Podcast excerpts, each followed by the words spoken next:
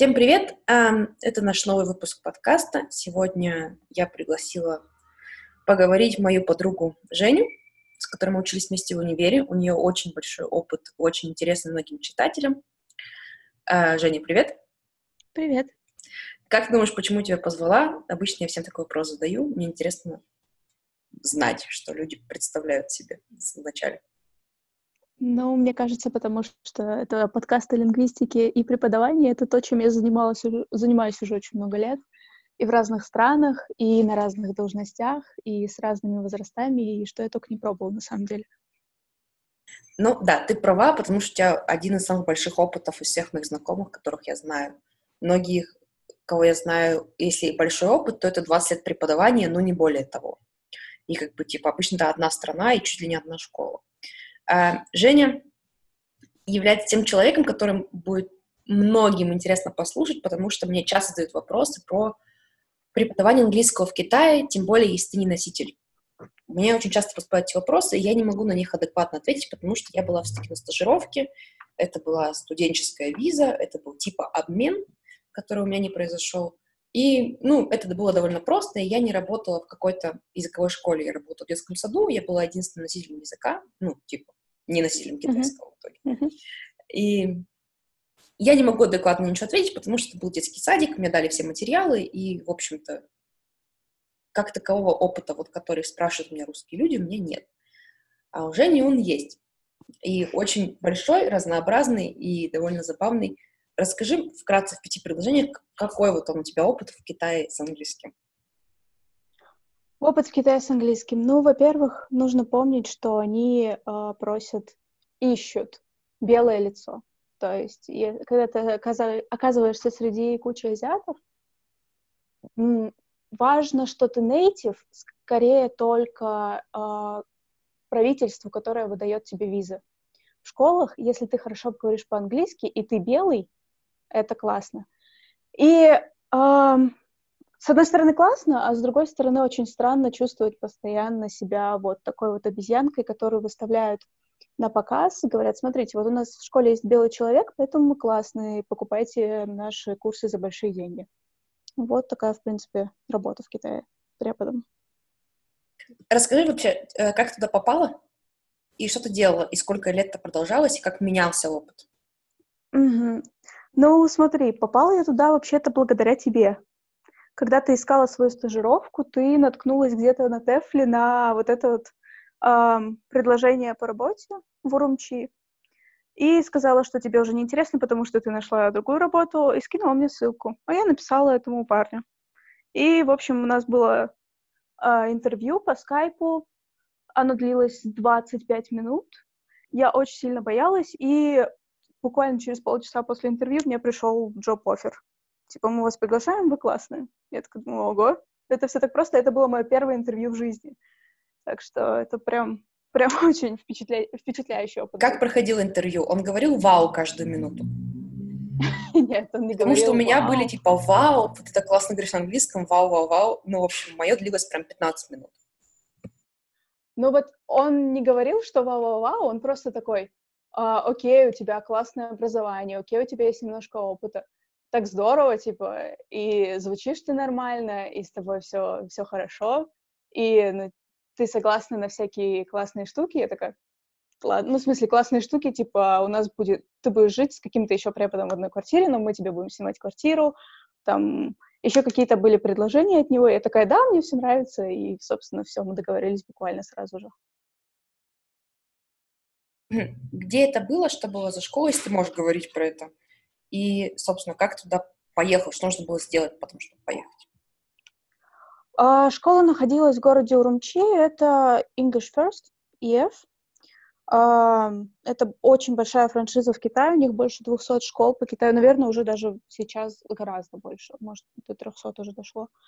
А, как, как я туда поехала? Собственно, мне отправили job-оффер, я на него согласилась. И сразу началась работа с визой, я отправила свои документы, HR на том конце подготовила все, что нужно было от нее, отправила мне, я подалась на визу, мне пришла виза через две недели, и, собственно, все. Потом только билеты и полет. Угу. Как тебе помогла школа вообще в процессе попадания туда? Они очень ответственно ко всему подходили. Они подготовили все документы, которые нужны были, все приглашения, какие-то разрешения на работу, подтверждение, что я могу работать, что у меня подлежащее, надлежащее образование для этого. И все. Дальше, собственно, я все делала сама. Что ты делала сама? Что нужно сделать, когда ты вот едешь вот перед тем, как приехать, и как только приехал? Как это выглядит? Um, я уже достаточно смутно помню, но ты заполняешь документы на визу, отправляешь в Москву. Я отправляла через uh, Pony Express. Uh, мне пришла виза прям на дом обратно с паспортом, и все, собственно, я купила билеты и отправилась в Китай. Когда я туда приехала, меня, собственно, там же сразу встретила HR на следующий день. Uh, оформили мне симку, отвезли меня на medical check а, и отвезли меня в бюро по визам, где мы там что-то делали, я не знаю, я тогда не понимала, что происходит, я была в полнейшем шоке. Мне дали подписать какие-то документы, меня сфотографировали, а, эта девушка HR со всеми поговорила, сказала, все будет ок, и мы уехали. После этого мы поехали, оформили мне карточку в банке, и, собственно, все, я стала работать работаешь прям с первого дня? Потому что меня тогда погрузили в этот садик, и я вообще не знала, что делать. Она говорит, ну, почитаем. Я такая, ну, им же там три года, что им читать-то?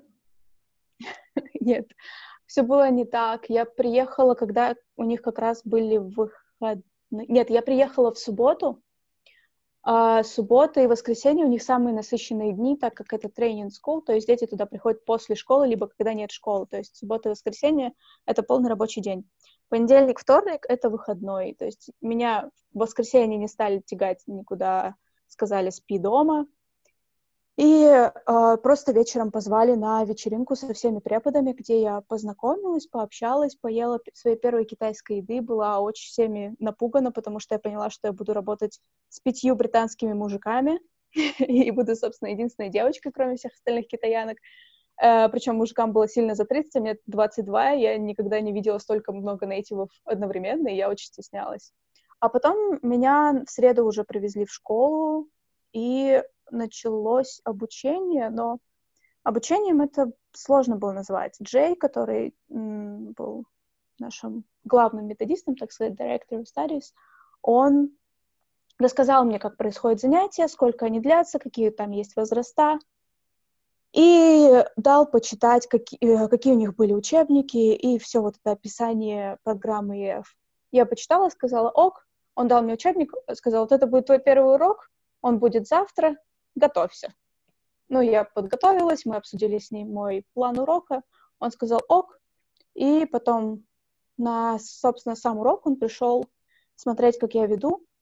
После этого проговорил со мной, там дал несколько комментариев, что делать как это делать лучше, что было хорошо, что не очень. Ну и, собственно, так я начала свою работу там. Окей. Okay. Как выглядит вообще контракт? Сколько он длится, и что ты можешь по нему делать, и что тебе там есть поблажки, плюсы, бонусы? Контракт? У меня был контракт на год, но вообще они могут подписать и на полгода, и иногда на дольше, если у них уже они знакомы с этим человеком, и они хотят его продлять надолго. Что ты можешь делать, что не можешь делать? Ну, стандартное. Там нужно хорошо себя вести на работе, не ломать оборудование на работе, вовремя приходить, э, выполнять все свои обязанности и, по планам уроков, и по ведению уроков, и организационные штуки, типа э, раз, отмечание студентов в специальной программе, кто был, кто не был, какие у них там успехи и все такое. Э, Ничего особенного в этом контракте не было абсолютно. Как часто вообще проверки случаются, вот как ты говоришь, урока? Эм, вообще наблюдение за преподавателем и методическая помощь какая-то? А, смотри, когда я приехала туда с самого-самого начала, у них была еще старая программа, старые учебники, и там тебе давалось очень много свободы. То есть, ну, грубо говоря, тебе выдавали учебник, там две странички на занятие занятие длится час. И вот по этим двум страничкам, смотря на какие там темы грамматические, лексические и все остальное, ты сама делаешь урок. Там есть кое-какие комментарии и что можно сделать, советы, но ничего конкретного не было, мне все приходилось выдумывать. Через какое-то время, примерно через полгода, это все изменилось. Появились новые учебники, появились очень подробные планы уроков. Э, в ЕФовской а, онлайн-библиотеки, то есть они дают тебе доступ, и для каждого абсолютно урока тебе сказано, в какие игры играть, что делать. Это упростило работу в какой-то мере, в какой-то усложнило, потому что иногда я была не согласна с теми решениями, которые там предлагались. Так это по методической части. То есть сейчас там очень много методической поддержки, и очень легко туда ехать именно начинающим преподом, потому что ты всему очень быстро учишься. И на самом деле English First в Китае точно предпочитает нанимать менее опытных, более молодых и таких живых, активных преподов. Они сами всему научат. Им не нужно, чтобы у тебя за, за плечами была гора опыта, с которой ты будешь с ними спорить и говорить, что их методика говно, а ты лучше всех, и ты сможешь лучше научить. Они лучше научат тебя под себя. А, насчет обсерваций. Это случается регулярно. Есть обсервации от старших преподавателей, от uh, Director of Studies, и есть peer observations, когда учителя просто ходят друг, друг к другу. Ну и, собственно, я забыла сказать вначале, когда ты начинаешь работу, прежде чем именно пойти на урок и начать преподавать, ты идешь и смотришь несколько других преподов, которые уже давно работают, чтобы понять вообще, как они это делают, и, ну, собственно, набраться у них опыта немножко. Тебе это помогло? да, вот, очень наблюдать за другими. Да, потому что, мне кажется, у нас в универе то, что это было, оно очень многим нам дало хотя бы понимание хоть чего-то, типа, ну, убрать страх хоть куда-то. Да, ну, смотри, когда ты идешь а, кому-то а, занятие, кто уже опытный, ты четко понимаешь, видишь структуру урока, тебе сразу становится понятно, ага, значит, это делается так, уже пропадает какой-то вот этот страх, что ты встанешь перед учениками и вообще не будешь знать, что делать. А также ты видишь кучу, просто до невозможности, огромную кучу интересных, классных игр, до которых молодой преподаватель, только-только начавший работать, вряд ли додумается. Вот преподаватель с опытом уже может что-то там изобретать, понимать, что сработает, что нет, а тут ты смотришь на них и понимаешь, ага, вот это офигенно, вот это можно использовать. И я набралась очень много опыта от таких вот обсерваций. Да, потому что у меня тоже было такое, когда в начале первую неделю мой как препод-наставник, ну, женщина, которая uh-huh. со мной занималась, она увидела, как я плачу, потому что я говорю, я не знаю, что делать. То есть у меня нет совсем опыта садика, меня в универе учили работать со взрослыми группами. Что делать mm-hmm. с четырехлетками, непонятно. И она отвезла меня к одному опытному преподавателю в той же сети садиков. И мне это реально очень помогло. Даже вот я просто съездила один раз посмотреть на него, на несколько его уроков. Пообщалась mm-hmm. с ним, а он такой... Он английский дедушка, или канадский он был дедушка. И мне это очень сильно помогло даже один день. То есть... Согласна, да, это очень, очень хороший опыт для молодых преподов, просто посмотреть, как это делается даже тебе не нужно, может быть, копировать ничего, но в итоге ты хотя бы какое-то представление начинаешь иметь о работе. Тем более, если, да, да. у тебя нет образования педагогического, это интересно. А как вообще выглядела работа? Ну, English First, понятное дело, что очень все это строго и тренинг-центр. Хотела сказать про субботу-воскресенье, то, что ты говоришь, mm-hmm. самые насыщенные дни. Um, по моему мнению, школьников, конечно, в Китае очень сильно задрачивают. О, да. Ну, у бедняк нет детства. Мгм. Абсолютно точно. Они занимаются с 9 до 9, приходят домой, еще делают домашку, и по воскресеньям и субботам их отправляют на бесчисленное количество кружков: английский, пианино, танцы, спорт, еще что-нибудь учить, математика дополнительная, китайский дополнительный. Это ужасно, потому что я я не смогла подружиться ни с одной китаянкой практически в Китае потому что они все были моего возраста, но я смотрела на них и думала, боже мой, вы как будто вам 14. Я такой была в 14 именно потому, что у них не было детства, и вот они только вышли из универа, ощутили свободу и начали это все наверстывать. Было сложно, сложновато с ними общаться в этом плане, конечно. Да, мне тоже такой же опыт получился с китайцами. У меня никак, не, не сложилось ни одной подруги, хотя, казалось бы, в детском садике воспитательницы все такие э, угу. бабли, и все остальное. Да, да, да. Но у меня с ними сложилось такое ощущение, да, что им по 14 лет, когда они держатся за ручки, хихикают, мол, мальчик рядом с тобой сел, при том, что некоторые из них вышли замуж уже. Да, да. Это да, прям да, самое это, удивительное для меня было. это Да, забавно. детей, блин, вообще нет детства, потому что их очень мучают этими занятиями, и все, они должны заниматься всем, у них нет свободных минут, они вечно никакие. Мгм. Почему? Почему так делается? Вот ты как думаешь, почему так делается? У меня есть своя теория, какая у тебя? Я спрашивала самих детей и китайцев вообще, почему так делается. Потому что у них огромная конкуренция.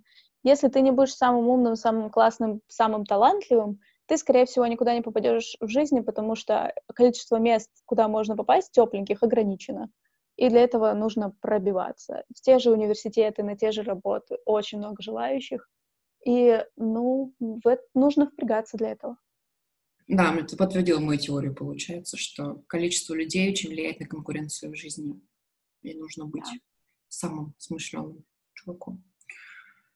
Мгм. А были только группы или индивидуалы?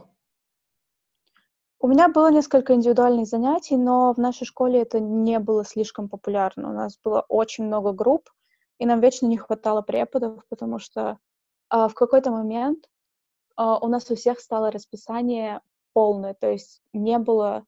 Если ты приходишь в субботу к 10 на работу, да, ты уходишь в 7, и все вот это время ты работаешь, и по 10 минут перерыв между занятиями, и только обед есть подольше и втиснуть уже индивидуалов было просто некуда. Но в других школах в нашем городе, у нас там сейчас пять школ было, когда я приехала, было всего три, там было посвободнее в других районах, и у них были индивидуалы. Мгм. Ам, Что я хотела спросить? Как вообще, сколько лет ты проработала, и как менялся твой опыт в процессе? А, в смысле, ты так и была, как была преподом английского, так и осталась, или что-то менялось? А, Официально, да. Я была преподавателем английского, у меня не менялась моя должность, у меня менялась моя зарплата, потому что зарплата там увеличивается, во-первых, с опытом, а, во-вторых, там еще какие-то коэффициенты, я не помню, но а, зарплата была приличная дальше, я приехала на минималку. А, и в самом... а, я, то есть, приехала туда преподавателем, который только из универа и не знает вообще ничего. Через три года, когда я уезжала оттуда, я, мне казалось, знала уже все. Ну, то есть мне... Я была абсолютно уверена в себе, что я классная, я умею все, просто потому что а, это постоянная работа в стрессе, вот эти куча классов, и для них нужно что-то придумывать, и э, дети, тинейджеры, э, дети постарше, которых вот, которые замучены, задрочены, их постоянно нужно удивлять, и тебе приходится из кожи вон лезть, чтобы это сделать, это очень сильно поднимает опыт. И несмотря на то, что моя должность, по сути, не менялась, а, мой дос заметил, что у меня есть кое-какие методические таланты, и он давал мне проводить тренинги для преподов. Раньше он делал только это сам. А, давал мне проводить обсервации, давать фидбэк преподавателям, помогать им становиться лучше. А, В общем, я вела такую некую методическую деятельность там, но, к сожалению, мне не подняли, не подняли до senior teacher и ничего такого, именно потому что я не native. Моя школа сразу сказала, ну, типа, извини, ты можешь брать на себя обязанности, но в должности мы тебя поднять не сможем. Это очень грустно. Мгм. Это абсолютно беспочвенно, ну, по моему мнению. Ну да. Потому что ну, мы с тобой как-то обсуждали, да, что мне кажется, ты уезжала с таким чувством, что очень несправедливо все это получается. Да, да, именно так. Но я там проработала, на самом деле, не только эти три года, я же вернулась туда еще на год. Просто я возвращалась из Китая в Новосибирск, стала работать там и поняла, что еще меньше. То есть мне, мне уже никогда в Новосибирске не дадут вот этой методической деятельности, если я там не буду заслуженной десятилетней преподавательницей, которая в одной школе провела столько времени. По крайней мере, у нас вот маленькие школы, где все забито преподавателями, куда просто так не попадешь. У меня сложилось такое ощущение. И платили катастрофически мало, и я решила вернуться обратно в Китай. Ну, собственно, в то же самое место, просто у меня там остались друзья, которых я очень полюбила за три года, и они звали меня обратно. И я вернулась на год еще. Ну, то есть в России тоже у нас есть несправедливость в Да, процессе да, образования. конечно. Ну, мне кажется, в России у нас больше дедовщина, чем вот какое-то пренебрежение к расе или чему-то там еще. Да, возможно. Короче, час от часу не легче. Там одно, здесь да. другое. Эм, ты когда-нибудь жалела, что поехала в первый раз или во второй раз? Нет, нет, ни разу не пожалела, что поехала. А ты пожалела, что уехала и больше там не работаешь? Um, я иногда жалею. Мне нравилось, uh, что хорошо в Китае, когда ты препод uh, foreign teacher, ты получаешь очень много денег. Это очень комфортная жизнь. То есть тебе хватает абсолютно на все твои хотелки, на всякие поездки, на все что угодно. Но это приходит с ценой, и цена этому работа иногда по 6 дней в неделю, э, с 9 до 9. Это тяжело. Но это оплачивается хорошо. Вот об этом я еще жалею, что я не могу зарабатывать столько, находясь, опять же, на своих позициях. Окей. Okay. Ну да, мне кажется, что я бы, наверное, не вывезла такой стресс. То есть я бы выбрала, наверное, себя все-таки, а не, а не профессию, ну, вот карьеру я... и деньги. Я и выбрала себя в итоге. Да, чем ты занимаешься сейчас, скажи, мне очень интересно послушать. Ой, я работаю методистом в сети детских садов в Москве. У нас э, 23 уже, получается, садика во франшизе, открываются еще. И я одна из трех, у нас э, три английских методиста, то есть э, наша академический директор и два методиста, я и моя коллега Настя, и мы отвечаем за все вот эти 23 детских сада. Мы ездим туда, проводим обсервации, проводим тренинги для учителей, проводим аттестацию. Вот только что закончили тестирование ежегодное всех наших преподавателей. А, смотрим, чтобы все было по нашим стандартам, чтобы никто не отклонялся от программы. А, самое интересное, мы делаем свои материалы. То есть за это лето, за одно лето я написала семь учебников для детей в детских садах от трех до шести-семи лет. Это было очень сложно. Это было, наверное, самое сложное и стрессовое в моей жизни, потому что нужно было за два с половиной месяца успеть это все. И я очень этим горжусь. Ну и вот сейчас мне поступила новая задача делать а, настольные игры по английскому языку для детей, и я собираюсь этим сейчас заняться после аттестации. Слушай, э, настольные игры очень круто. Очень здорово, что такое вообще есть, и что в Москве это можно реализовать и заниматься этим еще и за деньги, а не за доброе слово. Как ты написала учебники? Ну, я...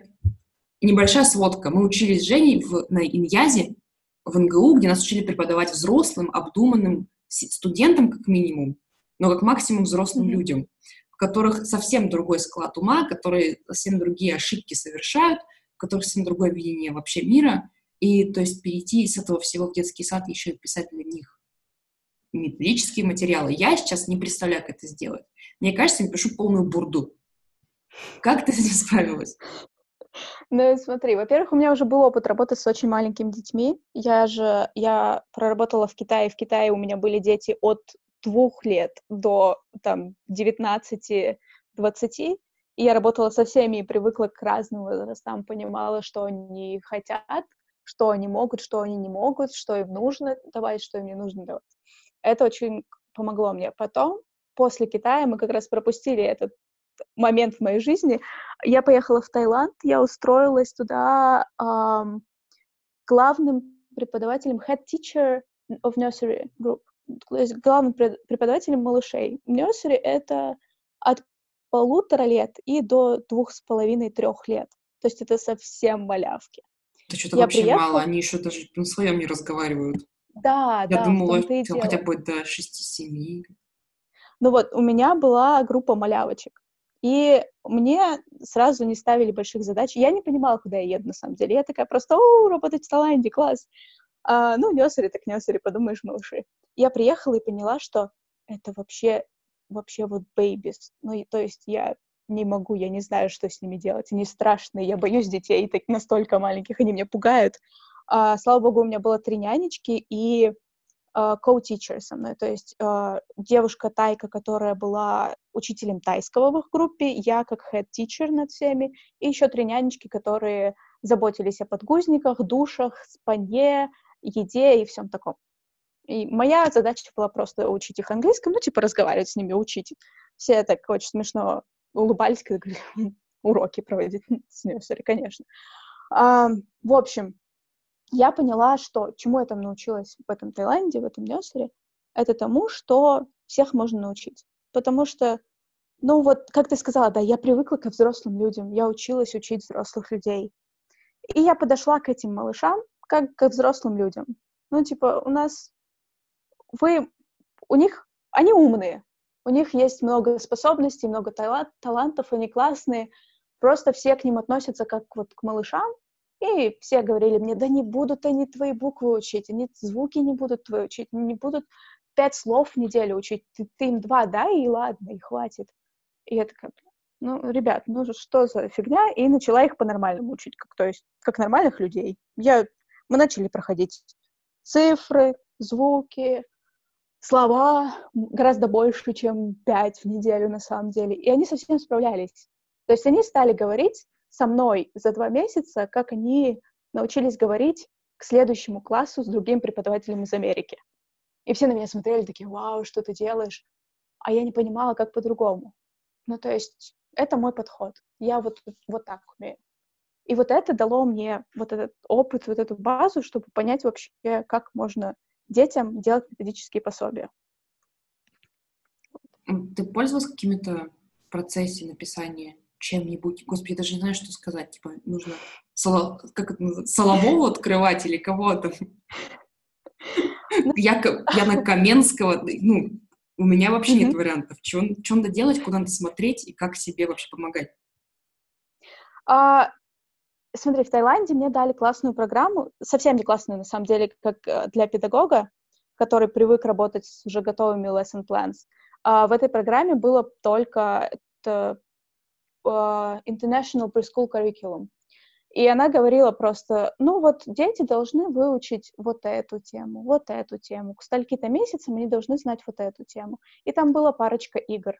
На, на всей вот этой вот базе я разработала для вот этого тайского нерсери программу на год. То есть какие слова все нужно выучить, какие предложения мы будем учить, простые там it's, a, I have, вот такое, ничего сильно сложного. И после того, как я разработала эту программу, я поняла, что мне можно на нее там накладывать, какие игры с, к ней, им сделать. И с вот этим всем, с моим опытом из Таиланда, я приехала в Москву. И когда мне сказали, ты будешь делать учебники, я такая, ок, я все знаю. А, в общем, было просто. Почему? Потому что программу мне не нужно было ставить. Программа у них уже была готовая. Я просто смотрела на тему, и, собственно, ну, все мои наработанные вот эти упражнения, все, что мы делали, я просто переложила это на бумагу. Мы советовались еще с моим академическим директором, у нее тоже было много классных идей. И как-то вот это все скомпилировалось, и шло достаточно быстро, на самом деле. Uh, сперва я сделала, наверное, четыре версии учебника по 20 страниц каждая, и мы все их сказали, что нет, это не пойдет. И вот с пятого раза мы наконец-то договорились, и все, и тогда уже работа пошла прям быстро. Окей. Okay. Как выглядят такие учебники для детей? Как это, Куча ну, картин. знаешь, интересно очень технический вопрос. Как ты это пишешь? Uh-huh. В чем? Uh, пишу в обычном текстовом редакторе. Просто вставляю картинки, вставляю все, что нужно. И uh, собственно, технически это было самое кропотливое занятие, наверное, которое достаточно скучное, потому что нужно было, во-первых, вот я, ну, так скажем, делала верстку учебника, да, говорила, куда там картинки должны вставать, какие упражнения будут, и потом все эти же картинки отдельно сохраняла в отдельные большие папки, вот этот учебник свой в текстовом редакторе с вот этими папками отправляла нашему дизайнеру, и она уже делала красивенько, то есть оформление, рамочки, вставляла все хорошо, э, выбрала свои там шрифты, которые нам подходили. Я делала контент. Это куча картинок, это всякие игры, самые-самые простые, начиная от «соедини эту картинку с этой картинкой», «соедини птичку с кормушкой», там, ну, что-нибудь такое. А, алфавит, буквы, tracing, copying, ну, там все продолжается по нарастающей сложности. Ну, собственно, вот. То есть сейчас ты практически не ведешь занятия? Я совсем не веду занятия, вообще ни одного занятия. Как ты себя чувствуешь в, в смене такой деятельности? Очень классно, потому что я устала от занятий. Я когда приехала в Москву, и до того, как я устроилась методистом, я нашла работу, потому что мне нужно было очень быстро найти работу. Я нашла работу в частной школе, и там я поняла, что все, преподавание я хочу на этом завершить. Я больше не могу, мне надоели дети, мне надоело с ними бодаться. У меня было очень много там сложных подростков. Я поняла, что не хочу этим заниматься, но мне всегда было интересно разработка материалов, мне всегда была интересна методическая работа. Я хотела заниматься именно этим уже уже годы, наверное, вот с Китая, как я начала э, вести тренинги, проводить какую-то помощь учителям, с тех пор я мечтала об этом и наконец-то нашла, и очень этому рада. У тебя есть в планах дальше работа с разработкой материалов для тех, кто старше? Или, может быть, вообще по другой теме? Да, мне, мне очень понравилось. Это самое интересное, что я, наверное, делала за всю свою вот эту преподско-методическую работу, это разработка книг. И, ну, в данный момент у нас только детские сады, поэтому пока что я буду работать с ними. Но планируют, девочки наши владельцы планируют, наверное, открывать школу когда-нибудь, может быть. И, возможно, для этих школ тоже нужно будет что-то делать. Окей. Какие у тебя планы самые на дальнейшую вообще жизнь, развитие? Что такое? О, честно говоря, это очень сложный вопрос. Я совершенно не знаю, нахожусь сейчас на перепутье, я не понимаю, хочу ли я дальше заниматься вот всем этим. Мне абсолютно точно нравится разработка. Я не уверена, что мне нравятся обсервации, поездки, потому что, ну, это разъезды по Москве, это тяжело, это бывает классно, потому что ты встречаешь очень классных людей. У нас в садах работают потрясающие педагоги, с которыми мне нравится общаться, да и вообще тусить они офигенные. Но постоянно ездить там 3-4 сада в разных концах Москвы каждую неделю, это тяжеловато. Поэтому я... Мне нравится этим заниматься, но мне не знаю, насколько меня хватит. И пока у меня, ну, как-то нет идей, что дальше делать. Ну, да, я понимаю про детский сад, эм, особенно, что ты говоришь, классные учителя. В частных садах в России, да, я заметила, что люди совсем иные, и очень грустная ситуация по сравнению да, с государственными садами. Да, она очень сильно контрастная. У меня тоже есть маленький опыт работы в частном саду в Новосибирске. Ну, то есть mm-hmm. Китай, понятно, был частный, потому что в Китае очень сложно попасть в государственный, потому что там, в принципе, я понимаю, что и плохо, и плохо платят, и там английского-то нет, в принципе. Ну да. Вроде да. бы. Или там что-то базовый. Данги Роуз всякие есть. Um, да, в России мне было дичайше сложно в частных садах, потому что я заметила такую проблему, что дети в частных садах, естественно, дети с деньгами. И это накладывает на детей, оказывается, уже в детском саду отпечаток в итоге. Да, да. С ними очень точно. сложно заниматься. Угу. Потому что они привыкли к особенному отношению, они привыкли, что им подтирают слюни, в то же время они привыкли, что они могут сказать что угодно, и без этого ничего не будет. Да, да, абсолютно точно. Um, я замечаю это часто, и мне нравится, что я больше напрямую не работаю с этим. Потому что вот это отношение uh, детей, не знаю, я не сильна в психологии, так скажем. Мне всегда трудновато находить общий язык с людьми. А вот маленьких детей вообще, ну их же не переубедишь, их не склонишь к логике зачастую. И поэтому, да, это очень сложная ситуация. И, но я, я не уверена, что это проблема только частных детских садов. Мне кажется, в государственных тоже есть такие дети. Э, ну да, в государствах еще больше проблем, скорее всего. Просто там они проблемы всякие разные. В частных они очень похожие проблемы, мне кажется, всегда. Потому что вот я, я работала в академии, а там, естественно, у всех это дети академиков, uh-huh. чуваков из технопарка, то есть не, uh-huh. не более. То есть там приезжали такие машины забирать этих детей, что я понимала, что, почему здесь все так ведут и куда их везут, скорее всего, сейчас. О, да. Я продержалась два месяца, что ли. Один раз я пришла на работу, там было, в садике было кафе, извините, с пирогами и кофе. Я села в это кафе и заплакала. Ну, не потому, что там, типа, садик мне тогда стал, потому что я, в принципе, устала с работы. И ко мне подошла вот, собственно, director of studies. Она, uh-huh. по идее, была очень, естественно, красивая, молодо выглядящая женщина с поясной сумкой в конверсах, чего ты не найдешь в государстве никогда в жизни. Такая, у тебя все нормально? Я говорю, я очень устала, у меня что-то с стресс, и типа садик мне вводит еще больше стресс. Она такая, все, сегодня не работа, ничего страшного, все отменяем. Ну и, собственно, после этого я нашла себе замену и ушла, потому что работая преподом за неделю и добавлять себе еще и детей туда, мне было очень сложно. Эти, этих детей мне было сильно сложно.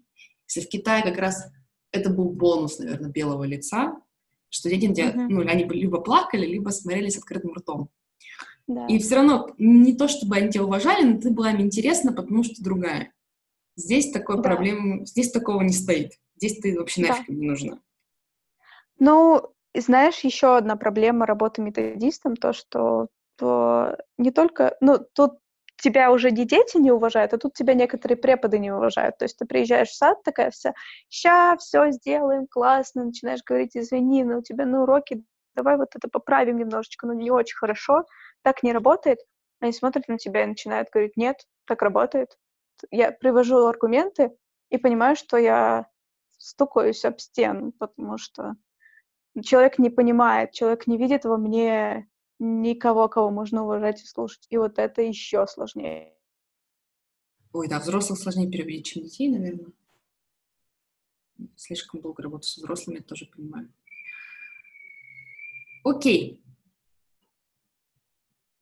Давай, помимо... Ну, за, закончим пока про педагогику, методику, mm-hmm. все остальное. Давай про Китай, про Таиланд принципе, okay. про жизнь там, про приколы. Ну, с Китаем мы с тобой знаем много приколов. Да. Что у тебя топ-3 того, что ты прям будешь помнить всю жизнь, что тебе дал, дали эти четыре года там? А, топ-3 того, что я буду помнить всю жизнь. Ну, во-первых, китайцы э, говорят исключительно о еде. Когда они не жуют, они думают о том, что они будут жевать когда они только пожевали, они уже планируют свой следующий мио, потому что это невозможно. Культ еды там стоит. Невероятная еда там классная, я не спорю, она офигенная, она невероятная, но, блин, ребят, невозможно столько слушать и говорить о еде. Это самое, наверное. А, нечистоплотность и противность всего. Второе — это ужасные мужики на улице, которые плюются, харкаются, а, что только не делают. Я... Ох, боже, я никогда не забуду, я не знаю, можно ли рассказывать у тебя это в подкасте, значит? Окей. Okay. Uh, в общем, история такая, очень неприятная. Выхожу я как-то утром на работу, иду по своему комьюнити, это вот наш маленький райончик, uh, огороженный, там 20 домов, в котором живут люди. Практически весь город в Китае делится на такие комьюнити.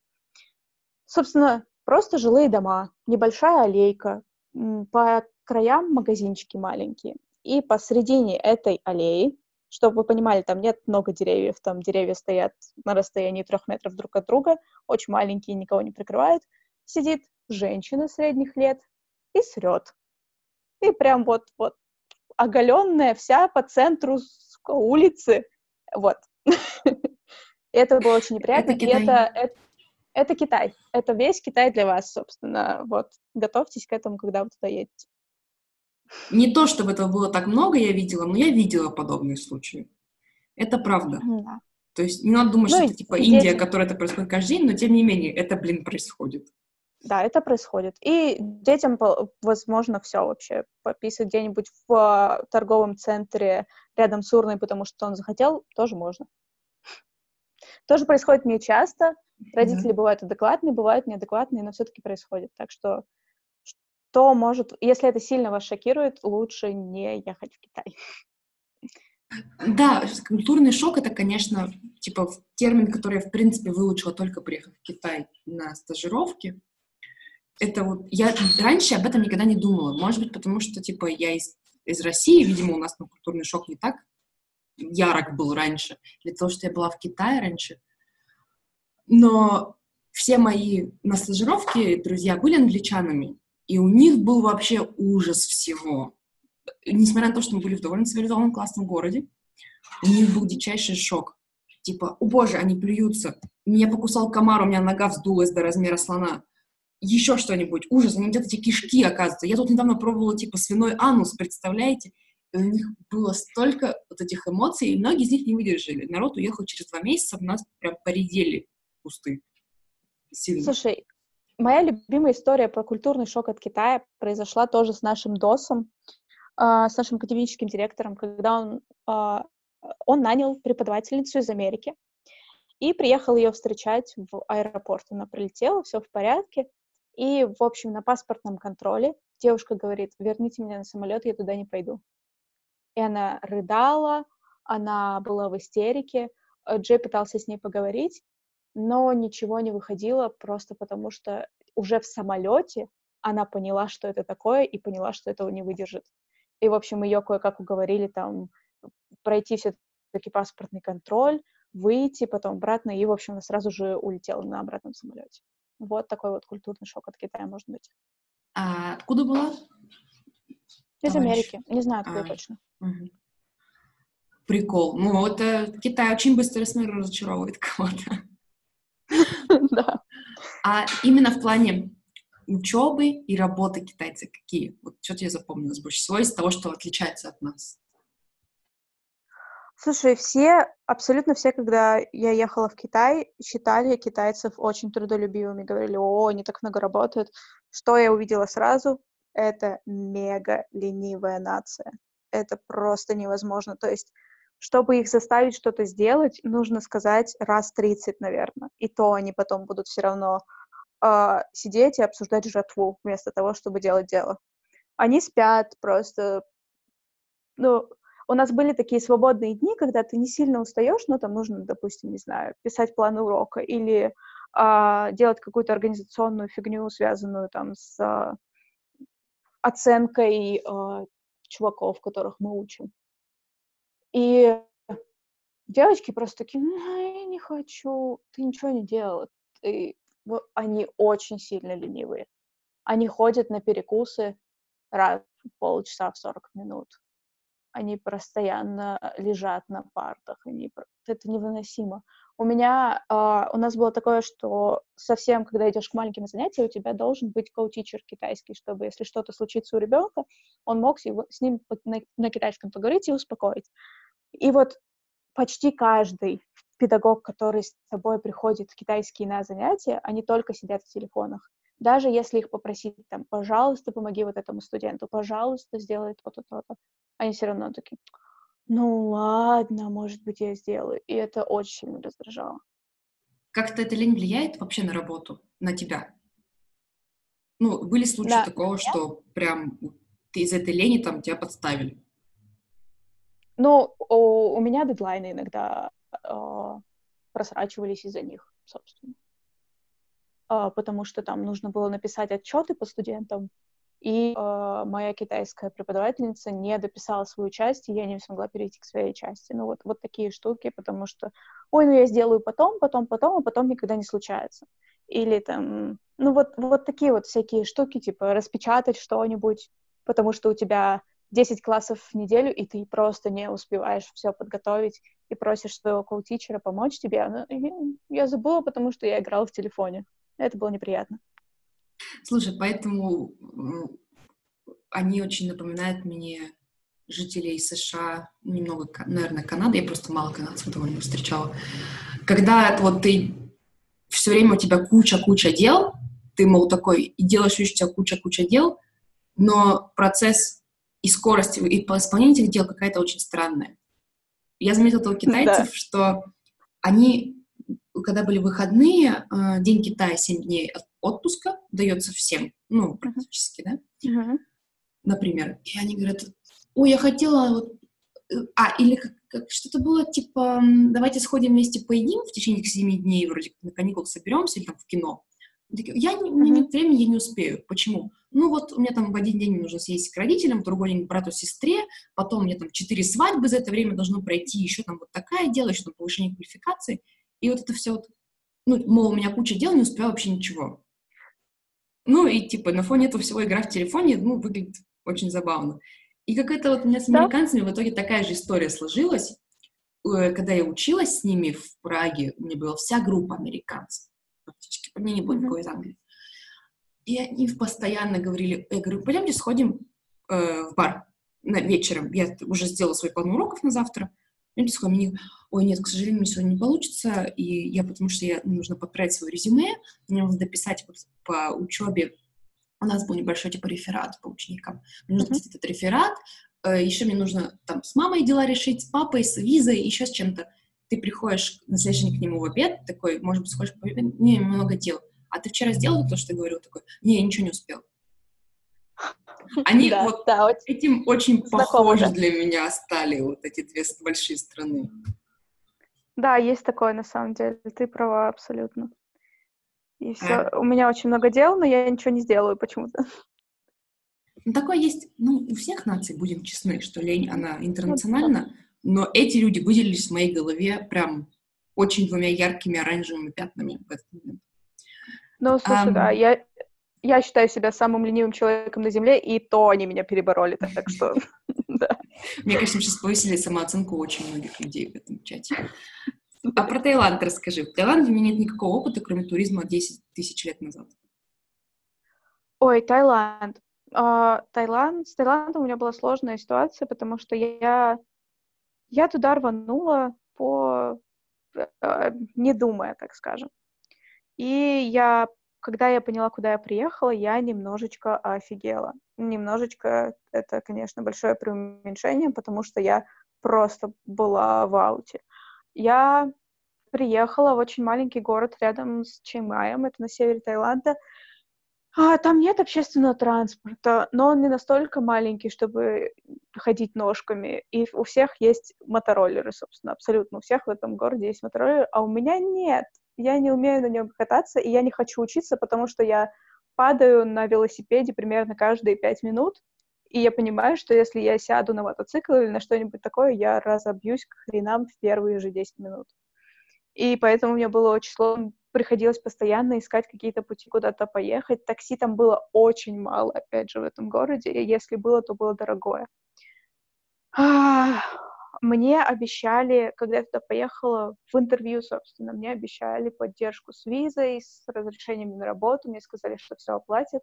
Я приехала туда, и мне говорят, что владелец нашей школы передумал, и теперь за визу вы платите сами. А это достаточно большие косты были для меня, и это меня очень тоже сильно напрягло и расстроило.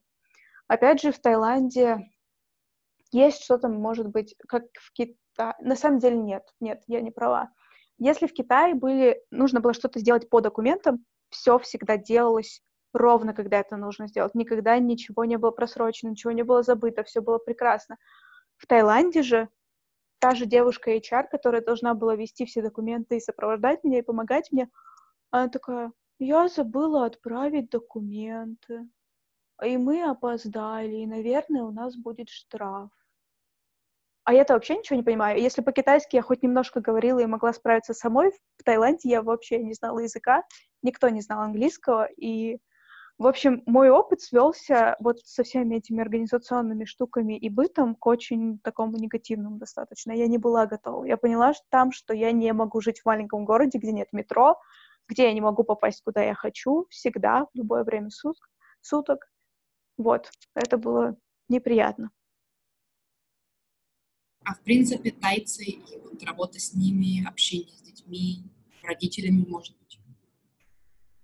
А, тайцы замечательные, на самом деле.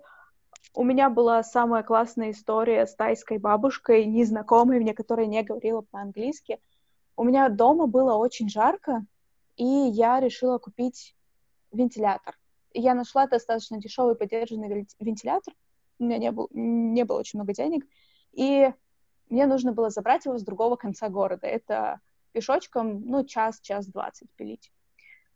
Uh, и вот я пришла туда, иду обратно уже с вентилятором. Ну, я, конечно же, попросила своих друзей и коллег помочь мне довести. И абсолютно все отказали мне, потому что, извини, я занята, извини, у меня дела, извини, у меня там почка отказала сегодня, я никуда не поеду.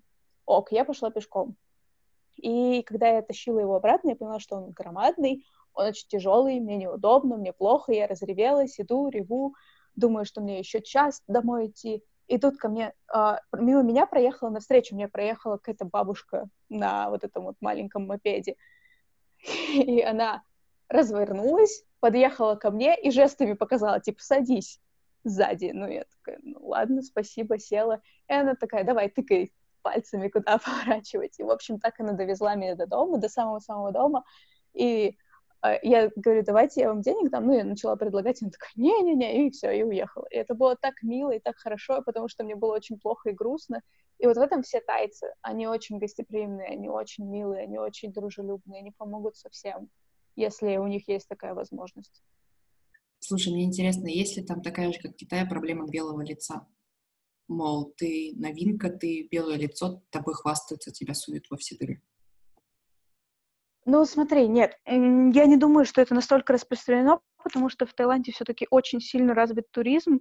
Если там в Урумчи не очень много э, приезжало западных людей, э, белых, черных и всех остальных, то в Тае они их видят просто постоянно, ты их не шокируешь, там постоянно экспаты, там постоянно кто-то проезжает, кто-то путешествует, поэтому, ну, ты просто для них человек, и все. Прикольно, да. Ну, да, многие люди про тайцы так отзываются. Очень много кто живет там, покупает дома в Ченмае, в Ченрае. Звучит, да, то, как я читала. Окей, эм, давай будем заканчивать mm-hmm. нормальное количество времени прошло. Um, чего бы ты пожелала людям, которые хотят поехать в Китай преподавать? Потому что все еще распространено, хоть и ужесточились визы, но тем не менее люди все еще туда хотят бежать. Что бы ты дала топ-5 того, о чем подумать, что сделать и чего не делать? Вам нужно приготовиться к тому, что нужно будет очень много работать. То есть не получится сидеть на жопке и хорошо зарабатывать в Китае. Это достаточно стрессово. Практически в любой школе, о которой я слышала, есть свои проблемы. Китайцы постоянно, они болеют маркетингом, поэтому они будут пихать вас во всякие демо-занятия. Идите, учите где-нибудь в моле, да, в переполненном людьми моле, где куча народу, вам нужно всех переключать, перекричать и провести урок для детей. Это достаточно частое событие, то есть придется работать, придется мириться с очень многим, что вам может не нравиться, придется всегда соглашаться с тем, что говорит начальник, потому что по-другому в Китае, к сожалению, быть не может. А, Еще очень важную штуку хотела сказать, на самом деле. Помните о визах рабочих. Обязательно, особенно сейчас, не ездите по всяким бизнес-визам, по а, каким-то, может быть, поддельным визам, потому что даже за время, пока я была в Китае эти три года, сейчас, мне кажется, еще более ужесточилось, а, на школы постоянно происходят рейды, и полиция арестовывает людей с неправильными визами, либо без виз, которые приехали работать нелегалами. На, за весь мой опыт в Китае, так скажем, было пять арестов людей, которых я знаю лично, Четверо из них были просто депортированы, один из них был арестован, а потом депортирован. Причем арестовали его страшным образом, просто он, человек пропал, мы не знаем. А потом оказалось, что он вот в этом detention center, в тюрьме, собственно, прежде чем его депортировали. Так что нужно быть готовыми, чтобы у вас все документы были официальны, потому что с этим и это достаточно страшно, ребят, потому что я встречала людей, сталкивались с полицией, и полиция в Китае страшная, так что берегитесь.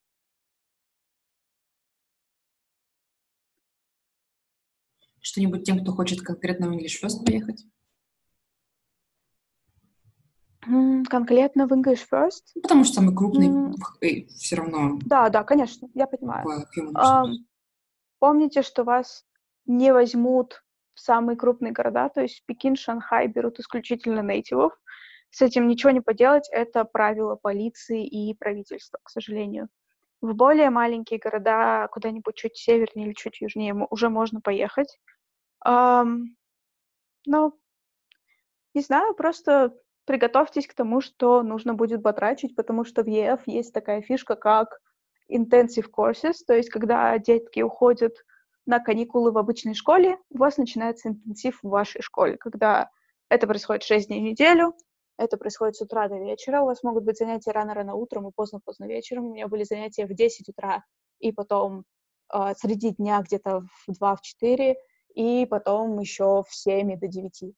То есть это очень насыщенный, сложный день, и так примерно от 4 до 6 недель, по 6 дней в неделю нужно работать. Но стоит ли это того? Да, оно того стоит. Это главное. Как минимум, да, из-за опыта. Из-за Да. того опыта, который вы получите, и жизненного, и профессионального. Окей. Ты общаешься с кем-нибудь, кто остался там? Где остались друзья? А, у меня много кто разъехался. В Урумчи уже практически никого нет. Все разъехались либо в другие города Китая, либо домой, либо еще куда-то в другую страну. И я много с кем общаюсь, просто потому что мы стали невероятно классными друзьями. Я их очень сильно люблю, очень сильно скучаю по ним. Это здорово, это главное. Такого опыта сложнее получить, если оставаться дома, мне кажется, на одном месте. Да, да. Жень, спасибо тебе большое. Было очень Да, интересно узнать. Тебе удачи с поиском того, что ты хочешь, того, что не хочешь. Это самое важное в жизни. Спасибо. Вот. Окей.